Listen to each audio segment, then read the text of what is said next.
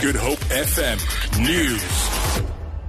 Good afternoon. The University of the Western Cape has announced an 8% fee increase for 2017 for students from households with an income above 600,000 Rand. Fees will not increase for students from households with an income below 600,000 Rand.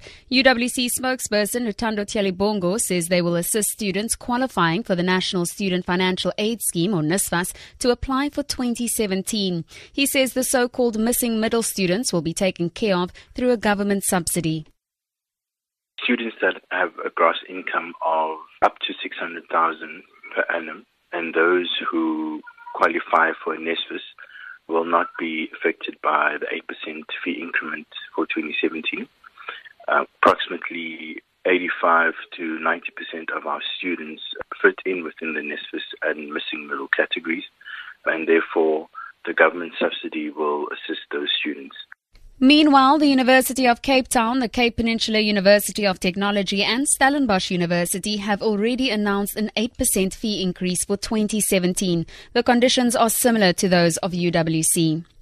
Rescuers from Wilderness Search and Rescue in Cape Town are busy with efforts to assist the hiker who sprained his ankle while climbing up Lion's Head. Spokesperson Johan Marais says they don't have details around the incident as yet. However, because the person has been incapacitated while climbing up the mountain, an advanced team has been deployed to assist in bringing him down. Marais says this is the latest in several reported incidents over the past few days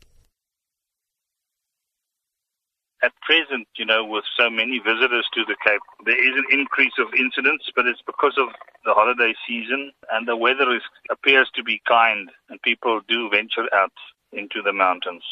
We've had incidents almost daily in the, in, in the last week.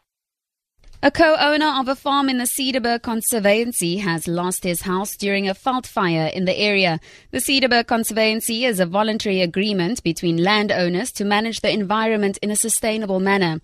It consolidates 22 properties in the central Cederberg near Clanwilliam in the Western Cape. Anthony Baker says the fire, which started last Wednesday on the mountains, were fanned by winds down to his property. Baker says the house, which took him 20 years to build, was not insured. He says no Nobody was on the property at the time of the fire.